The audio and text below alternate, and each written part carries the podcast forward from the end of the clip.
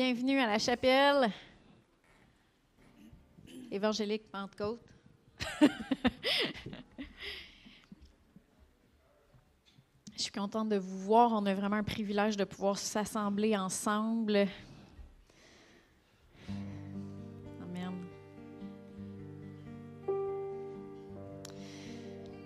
Je ne sais pas pour vous, mais après un an de confinement, il y a une fatigue qui s'installe. Mais c'est pour ça que je vous dis qu'on a le privilège de pouvoir s'assembler.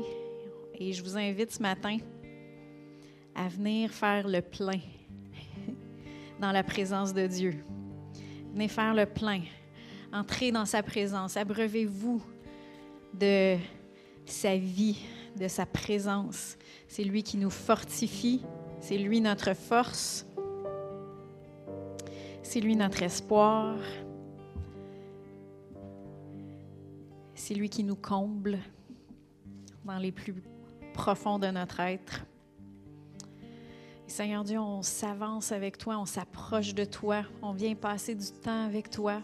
On veut te louer, t'adorer. Et Seigneur Dieu, on s'attend à toi, on t'invite ici, que ta présence nous remplisse, nous comble, nous satisfasse, Seigneur Dieu, parce que tu dis que celui qui s'abreuve de toi n'aura plus soif. C'est toi, Seigneur Dieu, notre véritable espérance. C'est toi qui nous comble réellement dans notre esprit, notre âme et notre corps. Dans le nom de Jésus. Amen.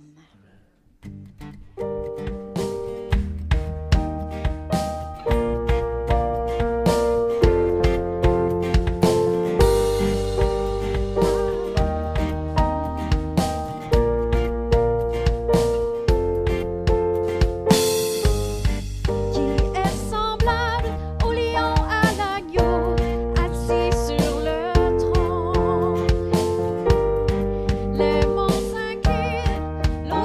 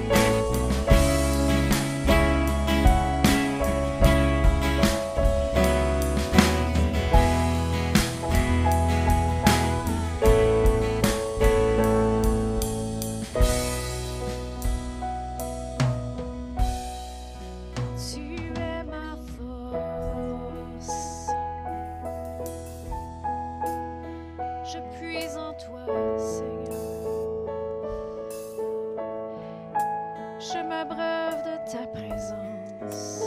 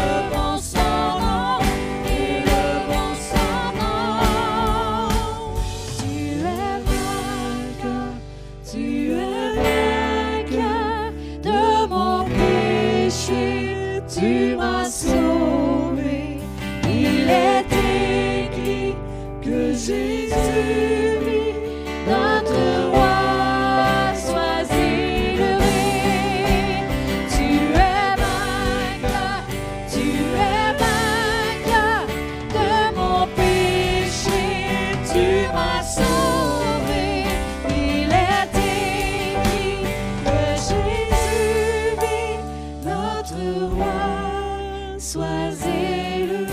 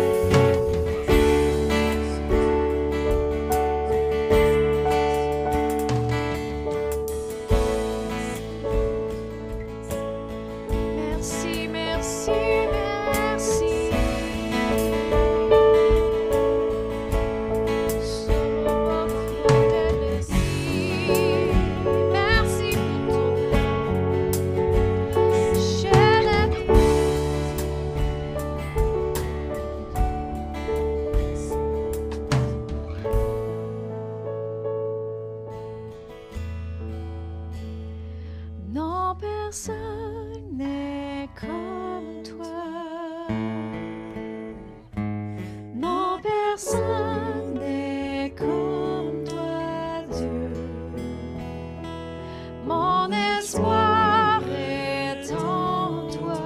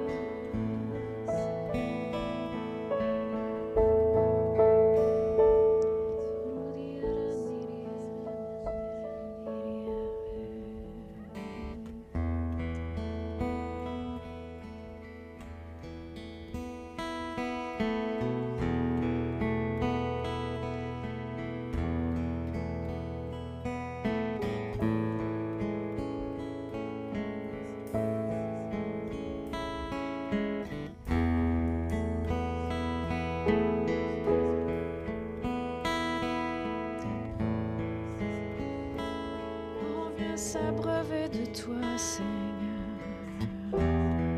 Tu es notre espoir, rien n'a plus de valeur, rien n'est aussi grand et rien n'est plus beau que ta présence. J'ai vu, j'ai goûté l'amour le plus doux. Mon cœur est enfin libre et ma honte disparaît. Dans ta présence,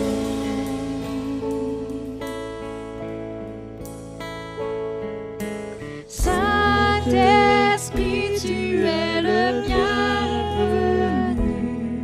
Que ta présence vienne inonder ce lieu.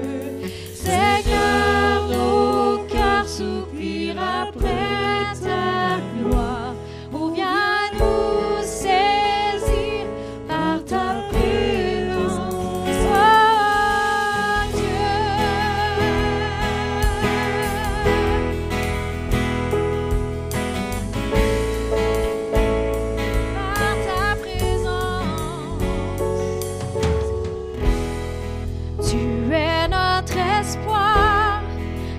Plus de valeur, rien n'est aussi grand et rien n'est plus beau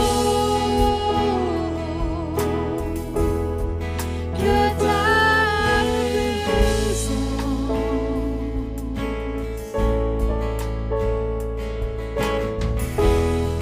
J'ai vu, j'ai goûté l'amour le plus doux, mon cœur est enfin libre.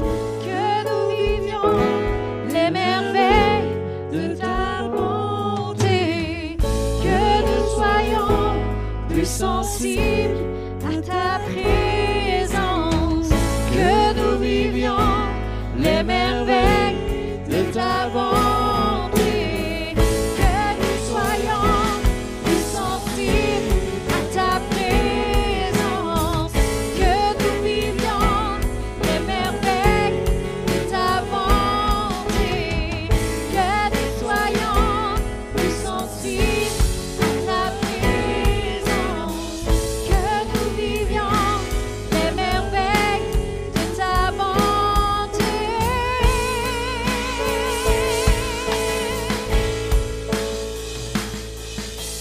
Saint-Esprit, tu es le bienvenu, que ta présence vienne inonder ce lieu. Seigneur, nos cœurs soupirent après ta gloire. Oh, viens nous saisir par ta présence, oh Dieu.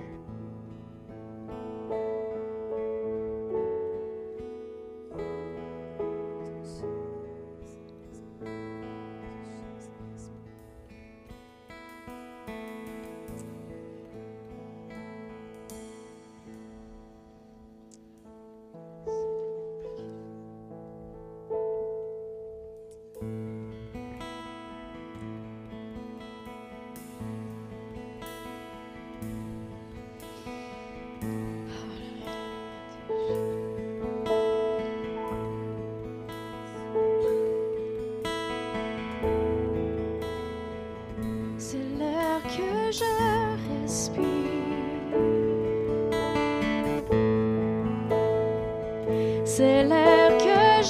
respire, ta sainte présence qui vit en moi.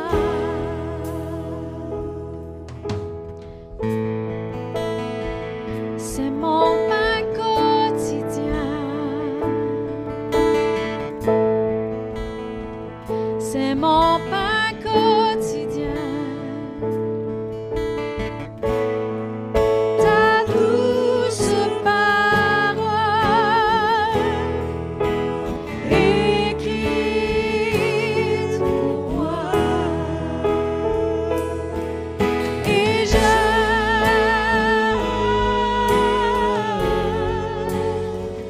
ne désire que toi,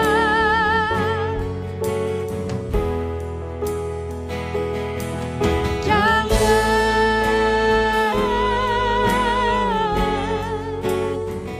ne peux rien sans toi.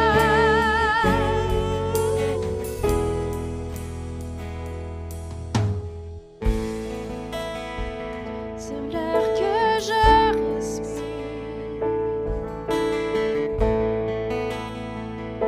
c'est l'air que je respire, ta sainte présence qui vit en moi.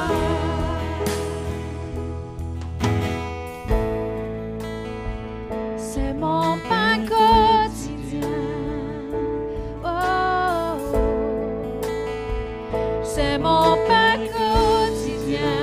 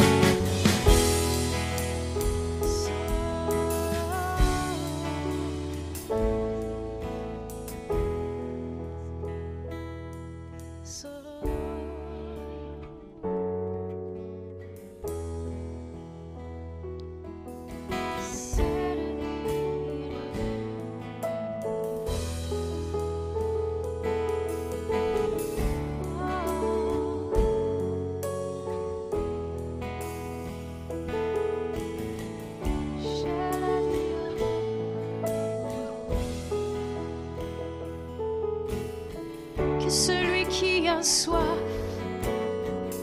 viennent à lui et boit.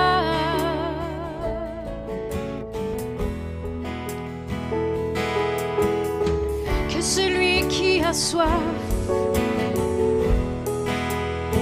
vienne à lui.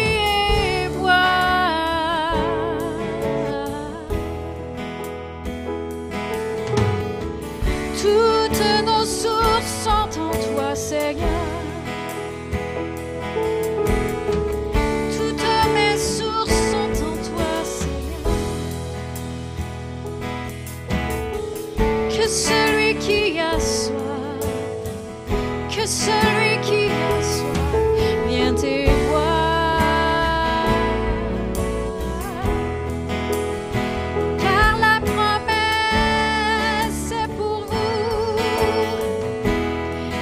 Toutes vos familles, des temps de rafraîchissement. Que celui qui a soif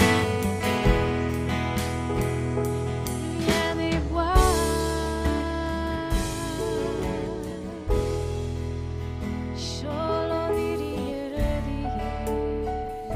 Alléluia.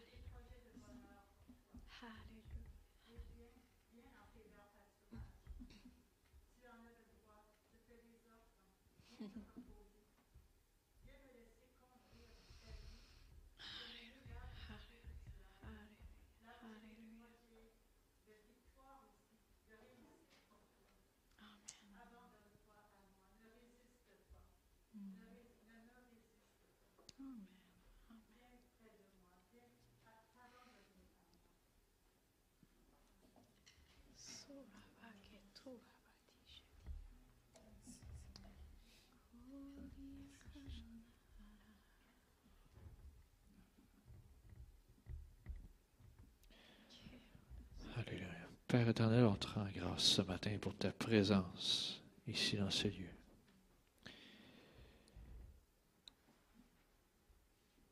Merci Père qu'on n'en a jamais assez, Seigneur, de toi. Qu'on puisse réaliser le privilège qu'on a de venir vers toi et de ressentir ta présence. Tout ça parce qu'on te connaît et que tu nous connais. Merci de nous avoir choisis et merci de nous aider à comprendre ta parole et à l'appliquer dans chacune de nos vies. On te donne la gloire et l'honneur qui t'est dû ce matin. Amen. Alléluia. Alléluia. Juste avant les dîmes, offrandes et aumônes,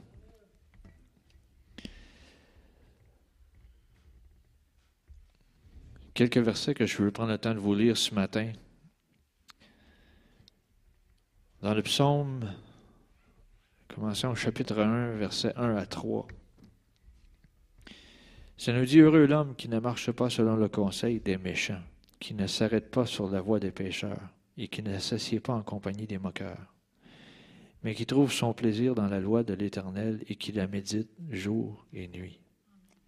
Il est comme un arbre planté près d'un courant d'eau, qui donne son fruit en sa saison et dont le feuillage ne se flétrit point. Tout ce qu'il fait, lui, réussit.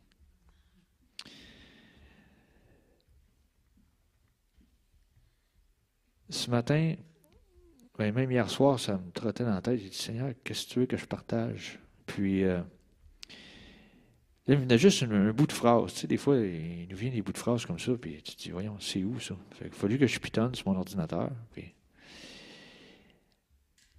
la phrase qui me revenait, c'est « Tout ce qu'il fait lui réussit ». Dieu nous demande certaines choses. Plusieurs choses dans sa parole, mais certaines choses qu'il a acquis pour nous, qu'il a fait pour nous. Mais il y a d'autres choses qu'on doit faire. On doit marcher dans l'obéissance avec lui. Puis, Dieu a résumé, tu sais, c'est pas juste des commandements que Dieu nous demande. Tu sais, oui, il y a les 10 commandements, etc. Mais Dieu, Jésus, quand il est venu sur terre, il a résumé ça à 2 commandements. Il a dit, aime Dieu, puis aime ton prochain. Puis, dans le verset 2, ça nous dit, il trouve son plaisir dans la loi de l'Éternel. La loi de l'Éternel, c'est certaines choses qu'il nous demande. Il nous demande de donner ce qui lui revient. Puis, lorsqu'on le fait, je réalisais ça avec la phrase qui m'était venue en tête. Tout ce qu'on fait nous réussit. Mais parce qu'on a mis les principes de Dieu au départ. Je ne sais pas si vous me suivez ce matin. Il nous demande de donner, on met ce principe-là en application, puis après ça, il dit tout ce qu'on va faire va réussir. C'est illogique de réussir avec 90% de ton salaire, c'est illogique, mathématiquement parlant. Mais avec Dieu, ça fonctionne. Fait que, retenez ceci ce matin. Si on applique du mieux qu'on peut, on n'est pas parfait, là, je ne demande pas perfection, c'est pas ça. Mais si on applique ce que Dieu nous demande de faire dans toutes les sphères de notre vie, tout ce qu'on va faire va réussir. Fait que si on donne ce qui revient à Dieu, lui va s'assurer que tu vas arriver dans tes finances. Regarde, faut le vivre dans un sens, là, mais je vous le dis, ça fonctionne. Fait que ce matin, j'inviterai les préposés à s'avancer, s'il vous plaît.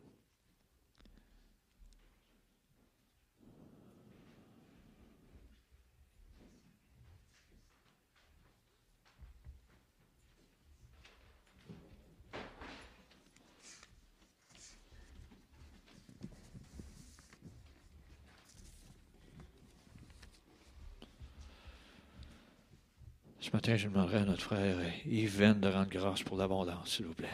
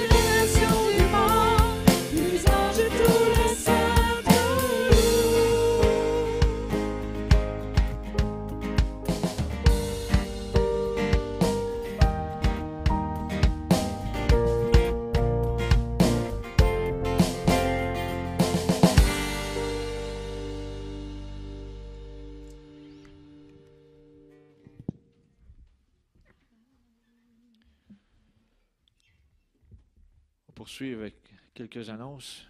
J'ai encore oublié pendant les dîmes et offrandes, il y a toujours les trois façons de donner. Soit quand vous êtes en présence ici dans les paniers, ou sinon aussi CEP Grande Baie de Dons à commercialoutlook.com pour les transferts bancaires.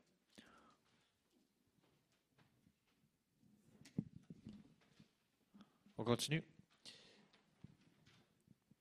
Toujours la prière le mercredi soir, ici même, à la chapelle. Ça se fait au sous-sol de 19h30 à 20h30. Apportez vos requêtes. Des fois, il y en a qui les envoient à l'avance. Il y en a d'autres qui mentionnent sur place lorsqu'on arrive. Puis, vous pouvez y aller de façon traditionnelle avec la petite boîte, le petit papier, ou sinon par courriel ou par téléphone.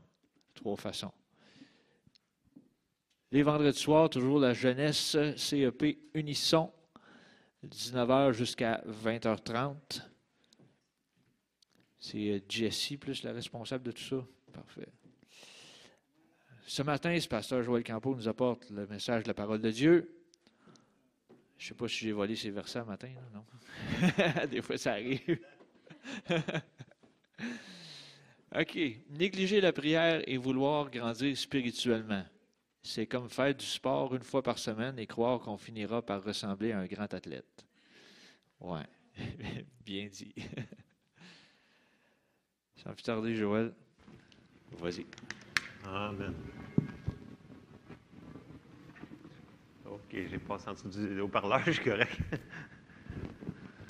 Bonjour. Je t'ai déjà allumé. Je t'ai allumé tout le long. Ah ouais. Je t'ai allumé. OK. Bonjour à tous. On va ouvrir en prière pour commencer. Seigneur, on te remercie, Seigneur, pour ce temps qu'on a, Seigneur, pour regarder ta parole. Merci pour le message que tu as pour nous ce matin, Seigneur, que nos cœurs soient attentifs à ce que tu veux nous dire, Seigneur, par ton Saint-Esprit au travers de ta parole, Seigneur, dans le nom de Jésus. Amen. La semaine dernière, pour ceux qui s'en souviennent, des fois c'est long une semaine, puis je sais qu'on ne se souvient pas, là, mais on avait dit que ce n'était pas par les œuvres qu'on était sauvés. OK? Je vais retourner brièvement, très brièvement, sur ce qu'on avait dit la semaine passée. On avait dit que Dieu est un Dieu de miséricorde et de compassion. Amen! Fait qu'on a un Dieu qui est bon, qui nous aime, qui est rempli de miséricorde et de compassion envers nous. C'est ce qu'on avait dit la semaine passée. Et on avait vu que on avait été sauvés par la grâce et par la foi, que ce n'était pas par nos œuvres. Pour ça, je répète, ce n'est pas par nos œuvres. On va juste lire le Éphésiens 2 qu'on avait cité, mais juste 3 versets, pour être bref. Puis après ça, je vais rentrer ce que Donald avait déjà commencé à parler ce matin. Souvent, il part dans mes versets sans qu'il sache. Et c'est comme ça. Alors, dans Éphésiens 2, au verset 8, ça nous dit... Car c'est par la grâce que vous êtes sauvés par le moyen de la foi. Donc, c'est les deux ensemble, la grâce et la foi. Et cela ne vient pas de vous, c'est le don de Dieu. Ce n'est point par les œuvres, afin que personne ne se glorifie, car nous sommes son ouvrage ayant été créé en Jésus-Christ pour de bonnes œuvres que Dieu a préparées d'avance afin que nous les pratiquions. Donc, on a fait ressortir que c'est par la grâce et par la foi que ce n'est pas par nos œuvres. Mais on a aussi mentionné que la foi, sans les œuvres ou les actions correspondantes, elle est morte. Donc, ça ne veut pas dire qu'à cause qu'on a été sauvé et que ça a été donné gratuitement et qu'on l'a reçu, qu'on n'a plus rien à faire par après. Ce n'est pas ça du tout qu'on parle depuis les derniers mois. On parle que nous avons une partie à jouer et c'est ce qu'on va regarder brièvement ce matin. Juste avant, on va passer par un petit croche dans Jacques 2, au verset 26, qui nous dit,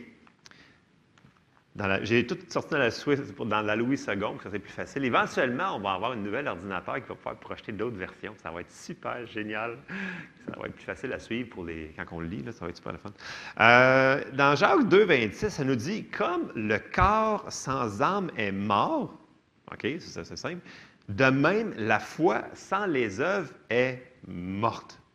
On voit que notre foi, si elle ne fait pas les actions correspondantes que l'on doit faire, que l'on sait qu'il faut qu'on fasse, bien, c'est mort. Et ce matin, le point que je veux que l'on regarde, qui est un point super simple, mais qui est souvent omis, c'est vraiment les actions correspondantes. Et une des choses, c'est de demander à Dieu. On prend des fois des choses pour acquis, puis on dit, ben oui, Dieu le sait, fait que je ne le borderai pas avec ça, c'est pas grave. Non, si Dieu nous dit de faire quelque chose, ben il faut qu'on le fasse. Right? C'est ce qu'on va regarder ce matin. Vous allez voir, c'est comme, ben voyons donc, vous allez dire, c'est comme, oui, mais c'est ça. Fait qu'on va regarder, parce qu'il y a un point sur ça. Le titre de mon message, c'est « Demander ». OK? Puis vous allez voir où est-ce qu'on s'en va avec ça. Je vais commencer par un premier passage qui est très familier, puis qu'on lit souvent, et on passe par-dessus, puis on ne s'aperçoit pas qu'il y a quelque chose de spécial. On va commencer dans Matthieu 20 au chapitre... Matthieu 20 au verset 29. Ça dit, « Lorsqu'il sortit de Jéricho, une grande foule suivit Jésus, et voici deux aveugles assis au bord du chemin, entendirent que Jésus passait, et crièrent, « Aie pitié de nous, Seigneur, fils de David! » Donc, ils ont crié après Jésus. Verset 31, « La foule les reprenait pour les faire taire, mais ils crièrent plus fort, « Aie pitié de nous, Seigneur, fils de David! » Jésus s'arrêta, les appela et dit, « Que voulez-vous que je vous fasse? » Et lui dire, « Seigneur, que nos yeux s'ouvrent. » Verset 34. Ému de compassion, sans passant, là, si vous prenez le temps dans votre Bible, allez juste dans Matthieu, de souligner toutes les fois que Jésus y a fait, avant qu'il fasse de quoi, ça a été marqué « ému de compassion ». Vous allez voir, votre surligneur va souligner pas mal de versets qu'il s'est passé quelque chose avant qu'il fasse de quoi Jésus. « Ému de compassion ». Donc, on a vu que c'est un Dieu de miséricorde, d'amour, ému de compassion. Jésus toucha leurs yeux, et aussitôt, ils recouvrèrent la vue et le suivirent. Mais il y a quelque chose d'un petit peu bizarre dans le verset. C'est que il y a deux aveugles qui s'en vont voir Jésus. C'est comme une histoire. Il y a deux aveugles qui s'en vont voir. Non, on ne partira pas là-dessus. Mais il y a deux aveugles qui arrivent à Jésus, puis Jésus lui demande, « Que voulez-vous que je vous fasse? » C'est pas évident, me semble, qu'ils sont aveugles. Trouvez-vous que c'est un petit peu... tu sais, on passe par-dessus et on se dit, tu sais, me semble que... C'est comme si quelqu'un vient me voir et il y a un bras dans le plat, il s'envoie le médecin, il dit « Bon, que voulez-vous que je vous fasse? » Et le médecin, il dit « C'est bien que c'est le bras qui est là, là. » Non, mais ne pensez pas que Jésus savait qu'il était aveugle. Mais pourquoi qu'il leur a demandé « Que voulez-vous que je vous fasse? » Pensez-vous que c'est ça qu'il voulait le plus sur toute la planète, sur la Terre? Exactement. Il voulait qu'il lui demande. Voilà. Il voulait qu'il lui demande. Et vous allez voir, c'est un peu partout, c'est le même principe. C'est un principe de dire, non, c'est trop simple. Oui, c'est simple. C'est juste qu'il faut le faire. OK. On va faire un autre récit que vous connaissez souvent. C'est celui-là de Bartimée. Et tout le monde se souvient de Bartimée, le fils de Timée. Pas lui qui sort les poubelles, là, mais l'autre. Vous vous souvenez de ça? OK? Bon, OK. On va aller dans Marc 10, au verset 46. Ils arrivèrent à Jéricho, et lorsque Jésus en sortit avec ses disciples et une assez grande foule, le fils de Timée, Bartimée, donc ça veut dire Bartimée, ça veut dire le fils de Timée, en tout cas, c'est une histoire, mendiant aveugle était assis au bord du chemin. Il entendit que c'était Jésus de Nazareth, et il se mit à crier « Fils de David, aie pitié de moi !» Plusieurs le reprenaient pour le faire taire, mais il criait beaucoup plus fort, « Fils de David, aie pitié de moi !» Jésus s'arrêta et dit, « Appelez-le » Ils l'appelèrent l'aveugle en lui disant, « Prends courage, lève-toi, il t'appelle. » Là, il vient juste de dire, « Tais-toi », puis là, il dit, « Prends courage. » Ils sont super... Oui, c'est ça. Ils sont super... Des fois, il faut faire attention à qui on se tient avec, hein, parce que... Il change d'opinion assez rapidement. Verset 50, l'aveugle jeta son manteau, c'est un manteau qui représente qu'il était aveugle en passant, et se levant d'un bond vers Jésus. 51, Jésus, prenant la parole, lui dit, « Que veux-tu que je te fasse? » Non, mais c'est-tu pas évident qu'il est aveugle? Non, mais il y avait même le manteau d'aveugle qui, dans ce temps-là, qu'il portait, qui voulait dire, « Je suis un aveugle. » Non, c'est évident. Et là, il dit « Rabouni », ça faisait « maître », lui répondit l'aveugle, « Que je recouvre la vue. » Il voulait l'entendre. Et Jésus lui dit, « Va, ta foi t'a sauvé. » Aussitôt, il recouvra la vue et suivit Jésus dans le chemin. Donc, voyez-vous que Jésus, il voulait lui faire sortir quelque chose de sa bouche. C'est une demande. Pourquoi? Parce qu'il faut lui donner accès dans nos vies. OK? Dieu ne forcera rien dans nos vies. Il se forcera pas. Il va être à côté de toi et tout, puis il dit, demande-moi pitié, laisse-moi de la place, laisse-moi rentrer. Donne-moi de l'espace pour rentrer. C'est la même affaire quand on a été sauvés. Seigneur, sauve-moi, je te fais saigner. Tu sais, est-ce que c'est Dieu qui vous a obligé? Non. C'est vous qui avez demandé, qui avez reçu ce qu'il nous a reçu par la grâce. Parce que tu sais, quand on parle de la grâce, souvent on dit, ah, c'est comme ça, fait que c'est dans la volonté de Dieu. Mais on a un bout à faire. Puis le bout qu'il nous demande, c'est de demander. Et là, on va aller voir plein de points. Premier point, bien, tu sais, pourquoi? Bien, parce qu'il nous demande de le faire. C'est comme ça, OK? Quand on ne pose pas de questions, c'est comme ça. Deuxième chose, pour lui donner accès. Troisième chose que je dirais, c'est ça prend de l'humilité pour demander quelque chose. Ça prend de la foi. Et ça prend de la confiance que ce qu'il nous a dit est vrai. Parce que sinon, tu ne demanderais pas à quelqu'un s'il ne pourrait pas te répondre à ta question. OK? Puis, ça m'a rappelé pendant que j'étais en train de faire ces notes-là, j'avais lu un livre de Kenneth Hagin, puis il parlait de Charles Finney, le grand revivaliste en anglais, comment ça se dit en français, je ne sais pas. Un évangéliste qui a fait beaucoup de réveils dans les fins 1900, puis il y a eu des milliers de personnes qui sont venues au salut à cause de cet homme-là. Il s'était reconnu pour un homme de prière. Écoute, il a eu une vie, je pense qu'il est mort à 80 ans, il allait à quelque part, là, puis il priait, puis il priait, puis les réveils, toute la ville était sauvée au complet. Puis à la fin de sa vie, il a dit quelque chose de très impressionnant. Puis c'est dans le livre que j'avais lu, c'est ça que ça me sortait. Il dit, Charles Finney, il dit, il semble que Dieu est limité d'agir sur la terre par nos prières, ce qu'on lui demande. Ça, c'est un homme de Dieu là, qui a fait des réveils documentés à travers là, le monde. Puis, à la fin de sa vie, après plus que 60 ans de ministère, 60, 55 ans de ministère, il a dit, il semble, on dirait que Dieu est limité dans ce qu'il peut faire sur la terre par nos prières. C'est intéressant quand même. On parle d'un homme de Dieu qui sont documentés, là, qui parlent. Et je trouvais que ça avait rapport un petit peu parce qu'on parle de prier et de demander ce matin. Et c'est ça qu'on va aller voir. J'ai sorti un autre verset, parce que tant qu'être dans les aveugles, on va rester dans les aveugles. Matthieu 9, au verset 27. Vous allez voir, l'autre point que j'ai mentionné tantôt, c'est qu'en faisant ça, on active notre foi. Et on va le voir dans ce passage de Matthieu 9-là. Là. Matthieu 9, au verset 27. « Étant parti de là, Jésus fut suivi par deux aveugles qui criaient « Aie pitié de nous, fils de David ». On voit encore une requête. Là. Il demande encore de quoi. Là. « Lorsqu'il fut arrivé à la maison, les aveugles s'approchèrent de lui et Jésus leur dit « Croyez-vous que je puisse faire cela? »« Oui, Seigneur, lui répondirent-ils. » Alors, il toucha leurs yeux. Il n'a pas touché leurs yeux avant. Avez-vous remarqué? Il faut créer une demande. Et après ça, Dieu, il peut agir. C'est comme ça qu'il fonctionne. En disant, qu'il vous soit fait selon votre foi. Et leurs yeux s'ouvrirent.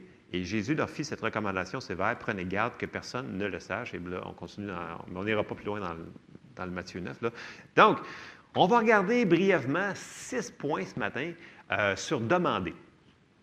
Et ils ne sont pas en ordre, il n'y a pas d'ordre là-dedans. Là. Il y en a plus que ça, bien entendu, mais pour être concis ce matin, là, 6 points. Premier point fondamental, c'est que souvent l'erreur qu'on fait, c'est qu'on ne demande pas. Donc, le premier point, c'est demander. Et le premier verset pour ça, c'est dans Matthieu 7, au verset 7, qui nous dit, vous l'avez déjà entendu, je le sais, mais il faut le mettre en pratique. All right? Matthieu 7, 7, ça nous dit... Demandez, et vous, c'est fini, Dieu ne voudra pas, à moins que c'est sa volonté, puis tout le kit. Non, pas en tout. Puis, avez-vous remarqué, je fais une parenthèse, est-ce qu'il y a un endroit dans la Bible où est-ce que Jésus il a dit non à quelqu'un? Aucun endroit. C'est surprenant. Puis en plus, ça nous dit que Jésus ne change point, qu'il est le même hier, aujourd'hui, éternellement. Je pense que ça devrait construire notre foi ce matin pour demander. Amen! OK, on continue. Demandez et l'on vous donnera. C'est clair? Cherchez et vous trouverez. Frappez et l'on vous ouvrira. Car quiconque demande reçoit. Celui qui cherche trouve et l'on ouvre à celui qui frappe. Lequel de vous donnera une pierre à son fils s'il lui demande du pain? Ou s'il demande un poisson, lui donnera-t-il un serpent? Si donc, méchant comme vous l'êtes, Vous savez donner de bonnes choses à vos enfants, à combien plus forte raison votre Père qui est dans les cieux donnerait-il de bonnes choses à ceux qui le lui demandent? Fait que je pense que le point est assez facile. Demandez! OK? Fait que s'il y avait quelque chose dans votre tête où vous dites « Ah non, je ne veux pas déranger Dieu », voyons donc, c'est tout petit. Il n'y a rien de trop petit, il n'y a rien de trop grand pour Dieu. Demandons. Dieu nous exhorte à demander, demandons. Amen? OK, ça c'est mon point numéro 1. Point numéro 2, Jésus avait dit « Demandez en mon nom ». Et on va aller voir le passage, un des passages, c'est Jean 14, au verset 12, qui, Jésus il parle et dit « en vérité, je vous le dis. Celui qui croit en moi fera aussi les œuvres que je fais et il en fera de plus grandes, parce que je m'en vais au Père. » Je ne m'attendrai pas sur le verset 12, c'est une autre affaire complètement différente. Verset 13, « Et tout ce que vous demanderez en mon nom, je le ferai afin que le Père soit glorifié dans le Fils. Si vous demandez quelque chose en mon nom, je le ferai. » Pensez-vous qu'il a dit un mensonge? T'sais, ça a commencé par « en vérité, en vérité ». Même s'il n'aurait pas dit « en vérité » deux fois, c'était vrai pareil. Mais là, il a dit « je te le dis que je te le dis ». Que c'est comme ça. Fait que, si vous le demandez dans le nom de Jésus, ça va se faire. Amen. Fait que, il faut que notre foi se construise sur demander ce matin-là. Il faut qu'on sorte d'ici, il faut qu'on demande des choses à Dieu, que ce soit des petites ou des grosses, ou des choses qu'on a oubliées, ou des choses qu'on ne pensait pas demander, mais il faut demander. Il ne faut pas prendre pour acquis que c'est dans les mains de Dieu. Non! Il y a des choses qu'il nous a laissées à nous autres, qu'il nous a dit qu'on a des œuvres à faire. C'est nous autres qu'il faut qu'il fasse certaines actions correspondantes pour notre foi. C'est nous autres qui va. Si on ne le fait pas, il n'y a personne qui va le faire à notre place. Il ne faut pas demander à ton voisin de prier pour toi, là. Il ne faut pas demander... c'est nous autres qu'on a une responsabilité ce matin. OK? All right. Point numéro 3. Et là, j'embarque dans un petit peu de tradition, de religion qu'on va essayer d'écrapoutiller ce matin. Souvent, les gens vont dire « Ouais, mais tu sais, si tu demandes, puis ce n'est pas la volonté de Dieu, peut-être que tu ne l'auras pas. » Et là, ils vont même citer un verset dans Jacques, chapitre 4. Et je vais vous lire le verset, vous allez comprendre pourquoi que je vais le décapiter. Parce que ça va détruire notre foi si on laisse ces gens-là nous dire ces patentes-là. Parce que c'est sorti hors contexte. On n'a pas le droit de prendre un verset puis lui faire dire quelque chose que la Bible au complet est contre. Vous me suivez? Puis dans Jacques, au verset 4, les gens vont nous dire « Ouais, mais tu sais, Jacques 4, au verset 3, là, ça dit « Vous demandez et vous ne recevez pas. » Puis, tu sais, parce que vous demandez mal dans le but de satisfaire vos passions. Tu sais, mes passions, ça peut être parce que je veux une nouvelle auto ou je veux une nouvelle guitare, mettons, ou une nouvelle, je sais pas, moi, je veux un nouveau vélo. Fait que c'était passion. Puis que là, ça vient de mettre du sable dans nos engrenages de notre foi. Puis là, on n'avance plus parce qu'on se dit, ben oui, c'est vrai, ça pourrait être ça. Je demande mal parce que c'est pour satisfaire mes passions. Moi, j'aime ça faire du vélo, fait que ça marche pas. C'est pas ça, pantoute, qui est en train de parler. C'est sorti hors contexte complètement. Premièrement, Jacques 4 vient avant Jacques 5. Grosse révélation, OK? Et dans toute l'épître de Jacques, il parle de la prière puis que notre prière, elle fonctionne. Premièrement, tout de suite après, là, quand on va tomber dans Jacques 5, il va parler que nos prières ont une grande efficacité, que notre prière là, a tellement de force qu'il nous compare à Élie qui a prié puis qui n'a pas eu de pluie pendant 3 ans et demi. Puis après ça, que Élie a prié, puis qu'il y a eu de la pluie sur la terre. Vous vous souvenez de ça dans Jacques? Je résume le chapitre 5. Fait, si tu lis Jacques dans le contexte, là, il dit que nos prières fonctionnent. Mais là, il dit, pourquoi que ça? On va aller voir pourquoi, parce que c'est important de comprendre les versets qui sont pris hors contexte parce que ça peut détruire notre foi. C'est super important qu'on comprenne pourquoi que les gens nous sortent cette affaire-là quand ils veulent soit dire une excuse, mettons que ça n'a pas fonctionné leur affaire, ils vont dire « Ah non, regarde, tu demandes puis tu ne recevras pas. » Hein, mais ça nous crée une ambiguïté, puis cette ambiguïté-là, ça nous enlève notre confiance. Puis la foi, c'est une ferme assurance ou une ferme confiance des choses qu'on espère. Fait que si tu n'es pas confiant, c'est comme tu vas boiter un petit peu. Puis on ne veut pas boiter. On veut des résultats, right? En tout cas, moi, quand je prie, je veux que ça marche. Parce que j'en ai besoin. Amen?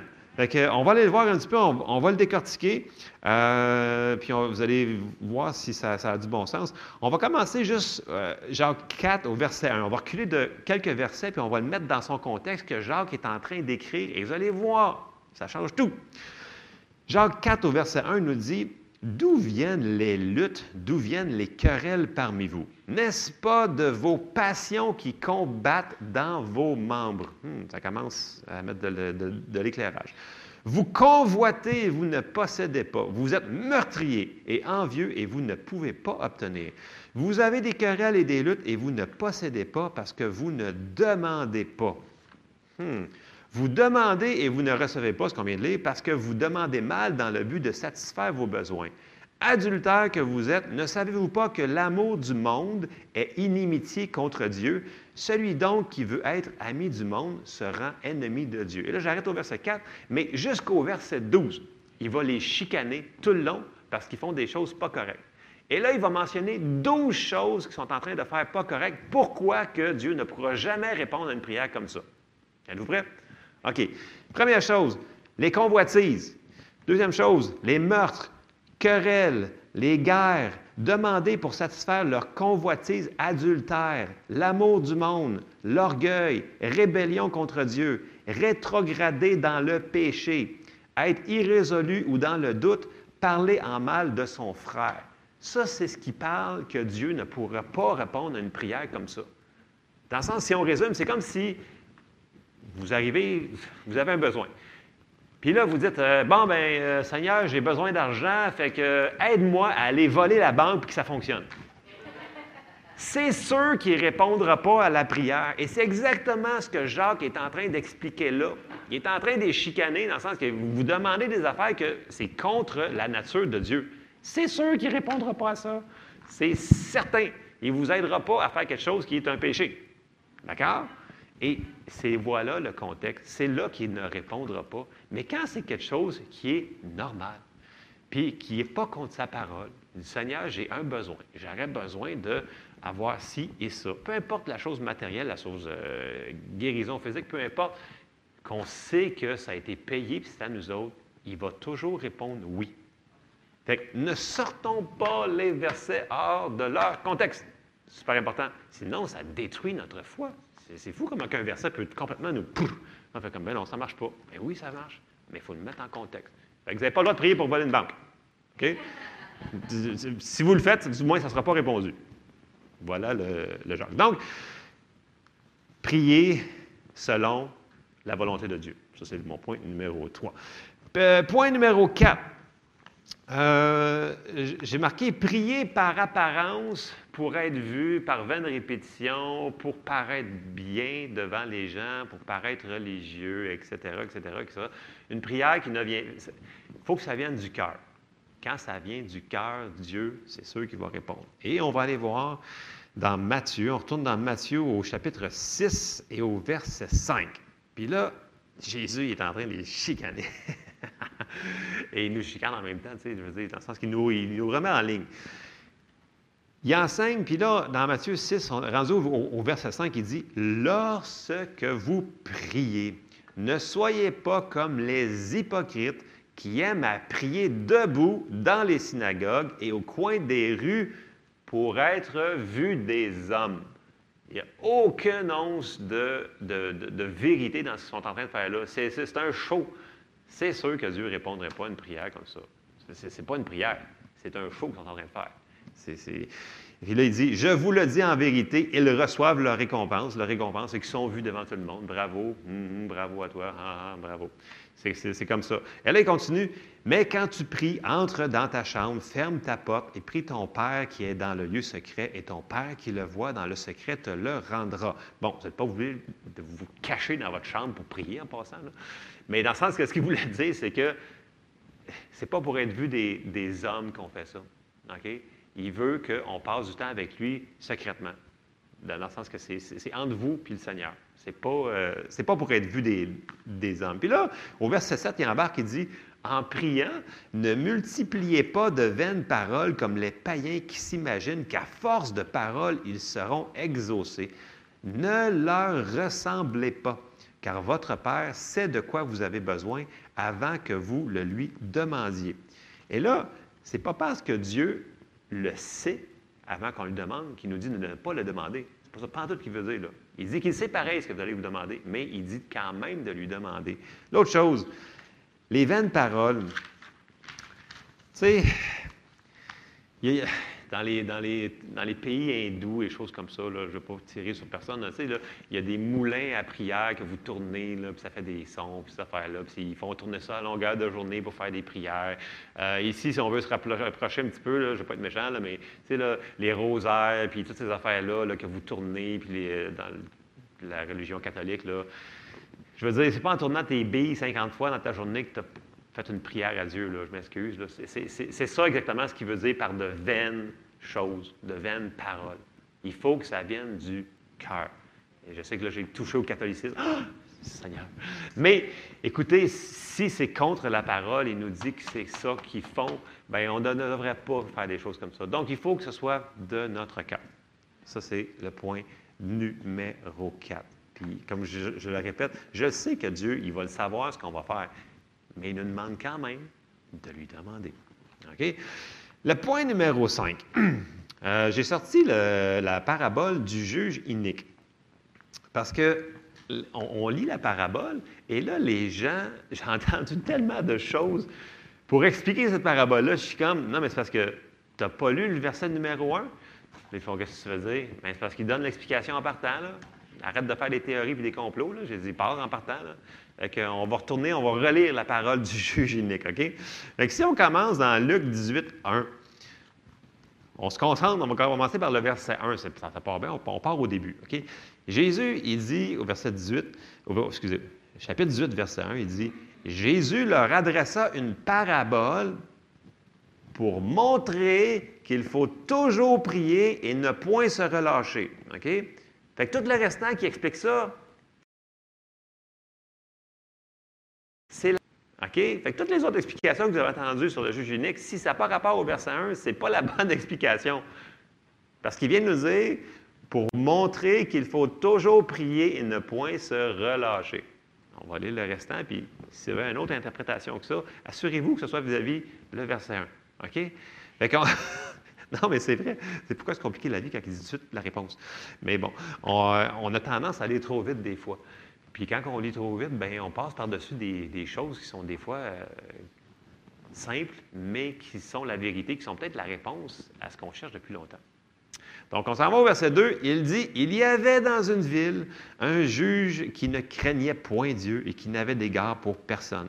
Il y avait aussi dans cette ville une veuve qui venait lui dire, « Fais-moi justice de ma partie adverse. » Pendant longtemps, il refusa. Mais ensuite, il dit en lui-même, « Quoique je ne craigne point Dieu et que je n'ai d'égard pour personne, néanmoins, parce que cette veuve m'importune, je lui ferai justice afin qu'elle ne vienne pas sans cesse me rompre la tête. » Le Seigneur ajouta, « Entendez ce que dit le juge inique, et Dieu ne fera-t-il pas justice à ses élus qui crient à lui jour et nuit, et tardera-t-il à leur égard?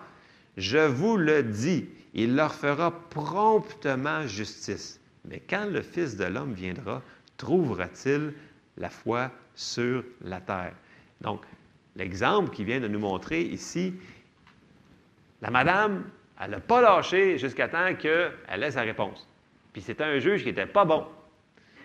Puis il s'est dit, « Bien, pourquoi que elle me fait ça? Je n'ai pas de compte à rendre à personne parce que je ne respecte pas Dieu. » Puis il a quand même fait justice. Puis c'est ça qu'il nous dit, ça veut dire...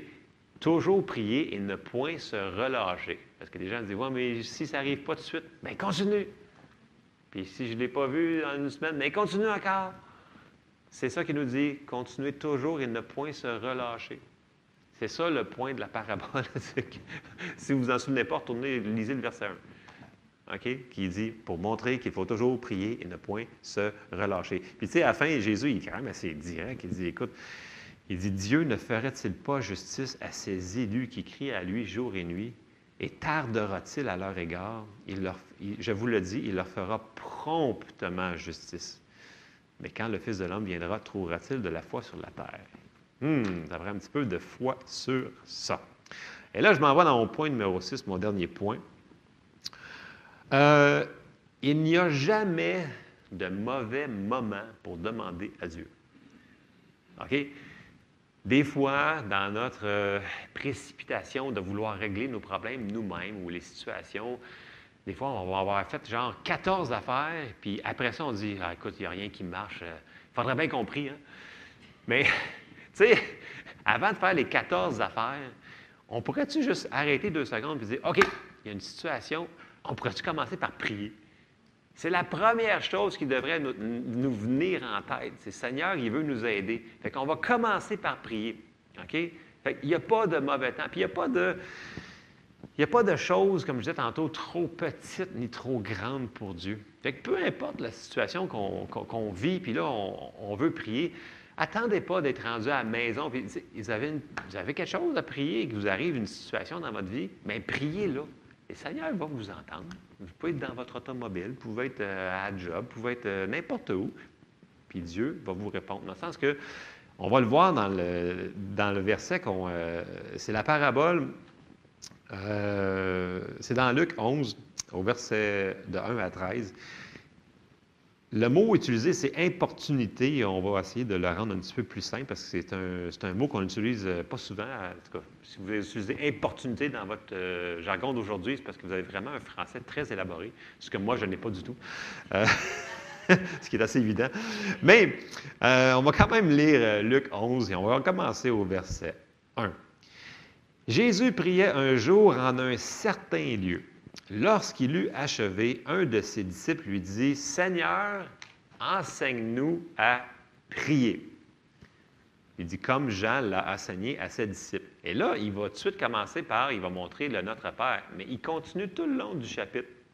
Il leur montre comment prier. Et là, on arrête souvent au début. Mais il donne l'autre exemple par après. Là, je me devance, là, mais on va aller voir au verset 2. Il leur dit: quand vous priez, dites « Père, que ton nom soit sanctifié, que ton règne vienne. Donne-nous chaque jour notre pain quotidien. Pardonne-nous nos péchés, car nous aussi nous pardonnons à quiconque nous offense et ne nous induis pas en tentation. » Donc, le Notre Père en tant que tel qu'ils appellent, là, c'est une bonne prière à prier. Okay? Que ta volonté soit faite sur la terre comme au ciel. Parce qu'au ciel, présentement, il n'y a pas de maladie, il n'y a pas de chômage, il n'y a pas de COVID, il n'y a pas rien de ça. Fait que s'il dit que ta volonté soit faite sur la terre comme au ciel, c'est parce que tu veux que ça soit pareil. OK? Pas de monde bizarroïde puis de patente. Tu sais, je veux dire, ça va bien là-bas. OK? Il y a une bonne économie, il n'y a pas trop de guerre. C'est ça qu'il veut. OK? Fait que c'est ça, grosso modo, qu'il dit au Notre Père. OK? Après ça, il leur dit encore ça. On arrive au verset 5. Puis là, on coupe là, puis on skip. Mais il ne faut pas. C'est la continuité de ce qu'il est en train d'enseigner à ses disciples. Il leur dit encore: « Si l'un de vous a un ami et qu'il aille le trouver au milieu de la nuit pour lui dire « Ami, prête-moi 3 pains, car un de mes amis est arrivé de voyage chez moi et je n'ai rien à lui offrir. » Et si de l'intérieur de sa maison, cet ami lui répond « Ne m'importune pas. » La porte est déjà fermée, mes enfants et moi sont au lit. Je suis en train de ronfler, ma femme adore, peu importe. Je ne puis me lever pour te donner des pains. » Et là, au verset 8, il dit: « Je vous le dis, même s'il ne se levait pas pour lui donner parce que c'est son ami, il se lèverait à cause de son importunité et lui donnerait tout ce dont il a besoin. » Importunité, c'est souvent traduit par sans dérangement, mais souvent c'est traduit dans le grec par sans honte, dans le sens qu'il n'y a aucune honte à faire ce qu'il est en train de faire là. Dieu, il dit, tu as le droit de demander de l'aide quand tu en as besoin. C'est ça, grosso modo, l'importunité, dans le sens que peu importe le moment, tu le fais, tu demandes à Dieu, puis tu ne le dérangeras pas. Donc, allez-y sans honte. Je sais qu'il y a d'autres traductions, mais le mot grec ici, là, anadéa, là, ça veut dire sans honte. Fait qu'on peut le faire n'importe quand. Donc, il lui donnera tout ce dont il a besoin. Et là, on continue au verset 9. « Et moi, je vous dis... » Ça ressemble à ce qu'on a lu tantôt dans Matthieu. « Et moi, je vous dis, demandez et l'on vous donnera. Cherchez et vous trouverez. Frappez et l'on vous ouvrira. Car quiconque demande reçoit. Celui qui cherche trouve et l'on ouvre à celui qui frappe. Là, il enseigne tout le long sur la prière. Là, il n'a pas encore fini, il est encore en train d'enseigner sur la prière. Il nous dit de persévérer, de continuer, puis peu importe le moment. Et verset 11, il dit, « Quel est parmi vous le Père qui donnera une pierre à son fils s'il lui demande du pain? Ou s'il demande un poisson, lui donnera-t-il un serpent au lieu d'un poisson? Ou s'il demande un œuf, lui donnera-t-il un scorpion? Si donc, méchant comme vous l'êtes, vous savez donner de bonnes choses à vos enfants, à combien plus forte raison le Père Céleste donnera-t-il le Saint-Esprit à ceux qui le lui demandent? » Dieu, je veux dire, Jésus est assez clair dans tout ça. Il leur dit, « Oui, je vais vous enseigner comment prier. » Puis il commence par le « Notre Père ». Okay? Puis après ça, il embarque sur cet exemple-là, dans le sens qu'il n'y a pas de mauvais moment pour demander à Dieu. Dans le sens que, ah non, écoute, c'est une petite affaire, on va badrer Dieu. Non, non, non, non, non, non, on ne le dérange pas. Il veut. Si c'est important pour vous, c'est important pour lui. C'est un Dieu d'amour, c'est un Dieu de miséricorde, c'est qui il est. Fait que, ce matin, je vous répète, il faut qu'on demande, il faut lui donner accès. Puis, avez-vous vu combien de fois qu'on a vu qu'il vous se fait selon sa foi? Ou quand le Fils de l'homme viendra, est-ce qu'il trouvera de la foi? Parce qu'il faut, la foi, c'est avoir confiance dans ce qu'il dit, qu'il va le réaliser. Avoir confiance dans sa parole. Fait qu'il faut avoir confiance que ce qu'on lui demande, il va nous le donner. Et on va le voir s'accomplir. Amen. Je termine bientôt. Et un verset que je me sers souvent, c'est dans Philippiens. Vous savez, on veut tous vivre dans la paix, puis que ce soit paisible dans nos pensées, dans nos cœurs. Puis pour faire ça, une des choses qui nous est dit, c'est de demander. Et on va le lire brièvement, juste deux versets.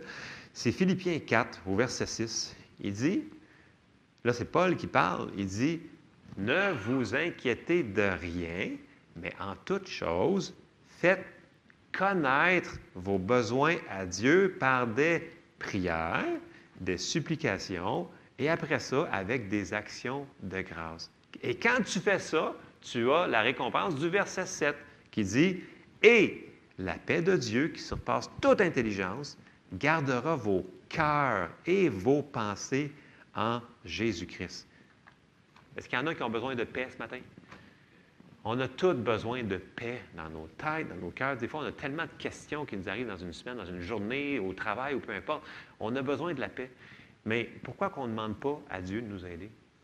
S'il y a quelque chose que vous n'êtes pas sûr, bien, demandez-y, Seigneur. Bien, faites connaître tous vos besoins à Dieu. Puis, il va avoir la paix. Mais tu sais, à un moment donné, il faut faire aussi le début du verset qui dit « Ne vous inquiétez de rien ».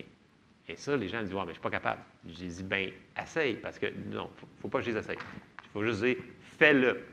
Parce qu'il n'y a aucune place dans la Bible qui dit « Essaye ». Ça juste dit « Fais-le ». OK? Donc, il faut qu'on fasse tout ce que le verset nous demande pour avoir la récompense qu'il nous dit au verset 7.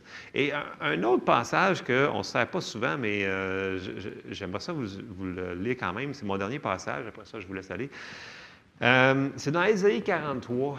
Parce que, vous savez, des fois, on se dit, « Ouais, mais il me semble que je prends beaucoup de temps. Puis est-ce que Dieu veut vraiment passer ce temps-là avec moi? » Et la réponse est oui. Et dans l'Ancien Testament, Ésaïe, il donne un petit passage, puis on se souvient que dans l'Ancien Testament, il y avait Moïse qui parlait face à face avec Dieu et il aimait ça. Puis même si on recule en arrière de ça, on commence dans le premier livre, dans Genèse. Enoch parlait avec Dieu. Et Dieu aimait ça tellement qu'à un moment donné, il a fallu qu'il le prenne. Il est parti avec. Il aime tellement ça, quelqu'un qui passe du temps avec lui dans la foi, que ça lui fait tellement plaisir. Et mon verset dans Ésaïe, c'est Ésaïe 43 au verset 25. Ésaïe, il dit, il cite Dieu qui dit, là, « C'est moi qui efface tes transgressions pour l'amour de moi, et je ne me souviendrai plus de tes péchés. Réveille ma mémoire, plaidons ensemble, parle toi-même pour te justifier. » Tu sais, Dieu, il vient de nous dire, « Viens-t'en, parlons ensemble. » Puis on va trouver un entente. Dans le sens que, il nous a déjà dit dans l'autre, dans le verset en avant, que lui-même, pour son amour de lui, il va nous pardonner. Mais il nous invite, c'est une invitation à venir plaider. Réveille ma mémoire. Ah oui, sors-moi des versets. Dis-moi ce que je... Parle-moi. Dieu veut qu'on lui parle. Il aime ça quand on lui parle puis qu'on prend du temps avec lui. C'est notre Père Céleste et il nous aime. OK? Donc, ce matin, je vais résumer. Ma première chose, comme j'ai dit tantôt, j'ai dit... N'attendons pas qu'on soit rendu désespéré, puis c'est d'être rendu à vos... Vous avez tout fait dans votre possibilité, dans votre nature humaine, avant de demander à Dieu. Ça, c'est une erreur. Dieu nous demande de demander. Fait que, première chose, vous avez une situation qui est contre vous, demandez à Dieu, il va vous aider. Deuxième chose, il n'y a pas de choses trop petites ni trop grandes. OK? Ça peut sembler anodin. Nous autres, on est en train, depuis plusieurs années, de montrer à nos enfants qu'ils peuvent prier. Puis c'est impressionnant les réponses qu'ils ont. Là, tu te dis, je vais le faire prier pour moi. Ça. Mais non, mais je veux dire, souvent, ils vont demander un jouet, quelque chose comme ça, puis tout à coup, quelques semaines plus tard, le jouet apparaît, puis écoute, ça n'a aucun rapport avec nous autres. Là. Le jouet, il retontit dans les mains, ou peu importe ce qu'il a demandé, ça leur retontit dans les mains. On est en train de leur enseigner que si tu demandes à Dieu, peu importe l'âge, peu importe s'ils le demandent avec foi, puis souvent, on leur dit, « As-tu quelque chose à semer? » Parce que si tu sèmes quelque chose, tu vas récolter quelque chose. Puis là, ils pensent à quelque chose, puis là, ils disent « Ah, bien, je pourrais donner telle affaire-là, puis je pense que je vais récolter ça. » C'est entraîner les enfants dans la voie qu'ils doivent suivre, et ça dit dans la Bible qu'ils ne s'en départiront pas. Et je trouve ça merveilleux quand on voit un accomplissement. Vous allez me dire « Ouais, mais c'est juste un toutou qu'il y a eu. »« Ouais, mais c'est pas nous autres qui l'a donné, c'est Dieu. » On n'a pas parlé à personne, puis ça y retombe dans les mains. Comment voulez-vous que ça n'a aucun rapport avec nous autres? Fait que voyez-vous, Dieu répond même aux petits-enfants. Fait que c'est important, peu importe l'âge qu'on a, là, vous vous sentez plus vieux ou plus jeune ce matin, demandez et vous recevrez. Okay? Donc, pour récapituler mes 6 points, premièrement, on demande, peu importe. On demande dans le nom de Jésus. Okay? On demande avec confiance qu'il veut. On prie... Pas par les apparences pour être vu devant les hommes. On prie de notre cœur. OK? On prie avec persévérance jusqu'à l'accomplissement de la prière et on prie en tout temps. Et ça, c'est ce qu'on devrait faire en tant que disciple de Jésus. Et je n'ai pas dit en tant que chrétien, parce qu'il y a une différence. Un disciple va vraiment faire ce que son maître lui demande de faire. Fait que si vraiment Jésus est notre maître, on va faire ce qu'il nous demande de faire. Un chrétien va juste adhérer à quelque chose, puis il va dire « Ouais, je suis d'accord avec ça. » Mais souvent, il ne le met pas en pratique. C'est pour ça que je fais une différence. Parce que quand Jésus nous a dit « Allez par tout le monde et faites des chrétiens », non, c'est pas ça qu'il a dit. Il a dit « Allez par tout le monde et faites des disciples qui vont suivre sa parole. » Amen! Fait que c'était le message que j'avais pour vous ce matin, un petit peu différent, mais je pense qu'il fallait que, pour moi, c'est la suite de la semaine passée, peu importe. Il faut faire des actions correspondantes, OK? Ça veut dire que si vous ne priez pas, si vous ne le demandez pas, bien, ça se peut que ça ne se passe jamais. Puis pourtant, Dieu, il veut. Ça serait dommage, hein? Donc, je vous encourage ce matin, priez, demandez, et il va nous répondre. Amen! On se lève ensemble?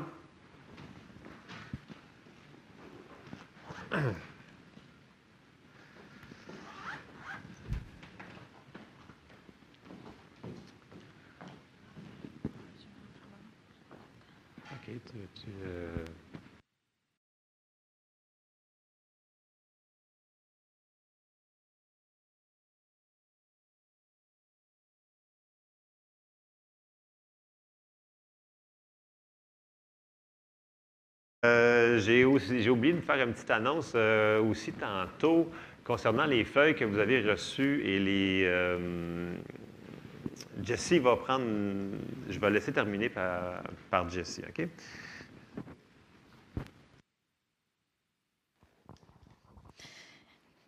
On va commencer par prier ensemble. Joël a parlé de demander pour mettre en application notre foi, pour faire une demande sur Dieu. La première chose qu'il faut faire pour entrer dans la famille de Dieu, pour que Dieu devienne votre Père Céleste, c'est de recevoir le cadeau de Jésus comme votre Seigneur et Sauveur. Fait que la première chose pour mettre en en pratique la foi, c'est de demander « Seigneur, sois mon Sauveur, sois mon Seigneur ». Fait qu'on va le faire ensemble ce matin. S'il y a des gens qui ne l'ont jamais fait, faites-le de tout votre cœur. C'est le premier pas pour être dans la famille de Dieu, être réconcilié avec Dieu. Seigneur Dieu, je crois en toi. Je crois dans ton Fils Jésus-Christ. Je crois qu'il est mort pour mes péchés. Je crois qu'il est ressuscité pour me donner la vie. Je reconnais que je suis pécheur. Je reconnais que j'ai besoin de ton pardon, Seigneur. Je te demande, pardonne-moi. Sois mon Sauveur. Sois mon Seigneur. Et je veux devenir ton disciple. Dans le nom de Jésus. Et je te remercie parce qu'à partir de maintenant, je suis ton enfant et tu es mon Père. Dans le nom de Jésus. Amen. Si vous avez fait ça pour la première fois, c'est super important. Dites-le à quelqu'un. Dites-le à quelqu'un que vous avez confiance. Témoignez que vous avez fait la demande, que vous êtes devenu un enfant de Dieu pour la première fois. Dites-le à quelqu'un que vous avez confiance. Vous pouvez venir nous le dire à nous aussi. Ça va nous faire plaisir de fêter avec vous puis de se réjouir avec vous. Amen. Puis, c'est ça, l'annonce qu'on avait à vous faire, c'est qu'on va, pour ceux qui le savent ou ceux qui ne le savent pas, on va faire un dimanche, on va consacrer un dimanche spécial pour monsieur, en l'honneur de monsieur et madame Charbonneau, qui ont pris leur retraite en début février. Donc, on veut consacrer un dimanche complet. Il y a certains gens qui ont préparé des vidéos. C'était aujourd'hui la date limite de nous envoyer le vidéo. Nous, on va préparer un vidéo. On va le présenter à vous et à monsieur et madame Charbonneau.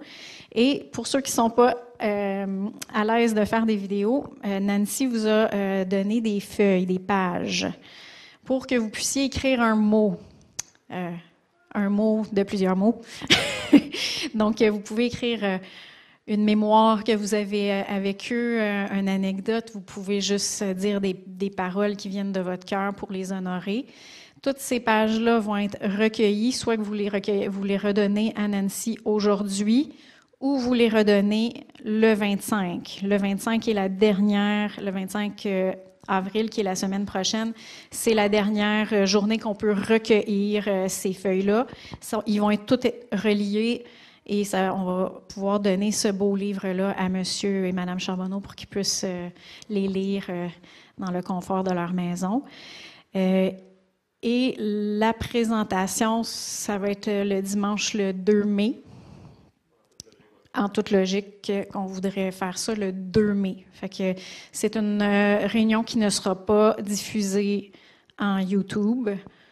Donc, si vous voulez être présent, il faut être là. Donc, c'est ça. Monsieur et madame Charbonneau ne seront pas présents physiquement, mais on va essayer d'arranger quelque chose de virtuel avec eux.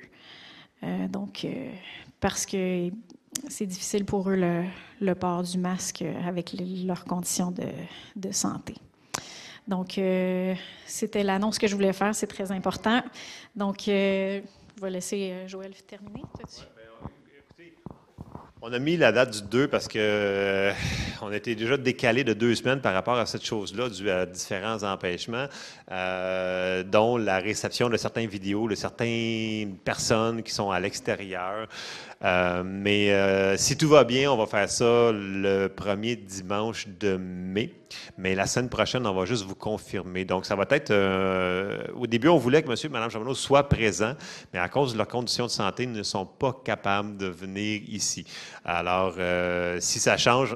tant mieux, mais on prévoit que ça va être un peu comme un streaming en direct. Eux vont nous voir et on va les voir. En petit, là, on n'aura pas les capacités de présenter les vidéos et de les voir en gros en même temps. Mais c'est juste parce qu'on voulait le faire plus de bonne heure, mais il y a eu plein de choses, comme vous savez que les choses changent souvent à chaque jour dans nos consignes. Alors, mais on se met une date, parce que sinon, si on ne met pas de date, on n'arrive jamais à finir de quoi. Donc, s'il vous plaît, prenez le temps de remplir le petit mot. Ceux qui avaient des vidéos, prenez le temps de remplir les vidéos, puis de les donner à Donald ou Nancy. Oui, Donald? Ceux qui veulent écrire et qui n'ont pas reçu de feuilles, allez voir Donald avant de partir, s'il vous plaît. Puis on va faire ça. Écoutez, c'est la moindre des choses.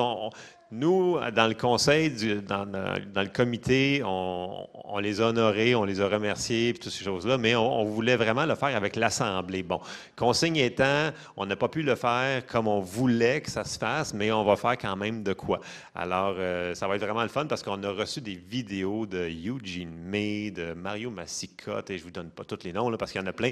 Alors, ça va être vraiment le fun, donc je vous encourage à assister. On va l'annoncer la semaine prochaine pour confirmer qu'on a reçu tout ce qu'on a de besoin pour faire cette réunion-là, et ça va être en leur honneur. Donc, on va vous tenir au courant. Amen. Fait que je termine en prière et on se quitte. Alors, Seigneur, on te remercie, Seigneur, pour ta parole ce matin, qu'elle soit révélation dans nos cœurs. Et je te demande de bénir, Seigneur, chacun qui est ici ce matin, Seigneur, que ta paix et ta protection les encouragent, les entoure, Seigneur. Toute cette semaine, Seigneur, on déclare ta paix et ta protection sur chacun d'entre nous, dans le nom de Jésus. Amen. Soyez bénis. Jésus. Amen. Soyez bénis.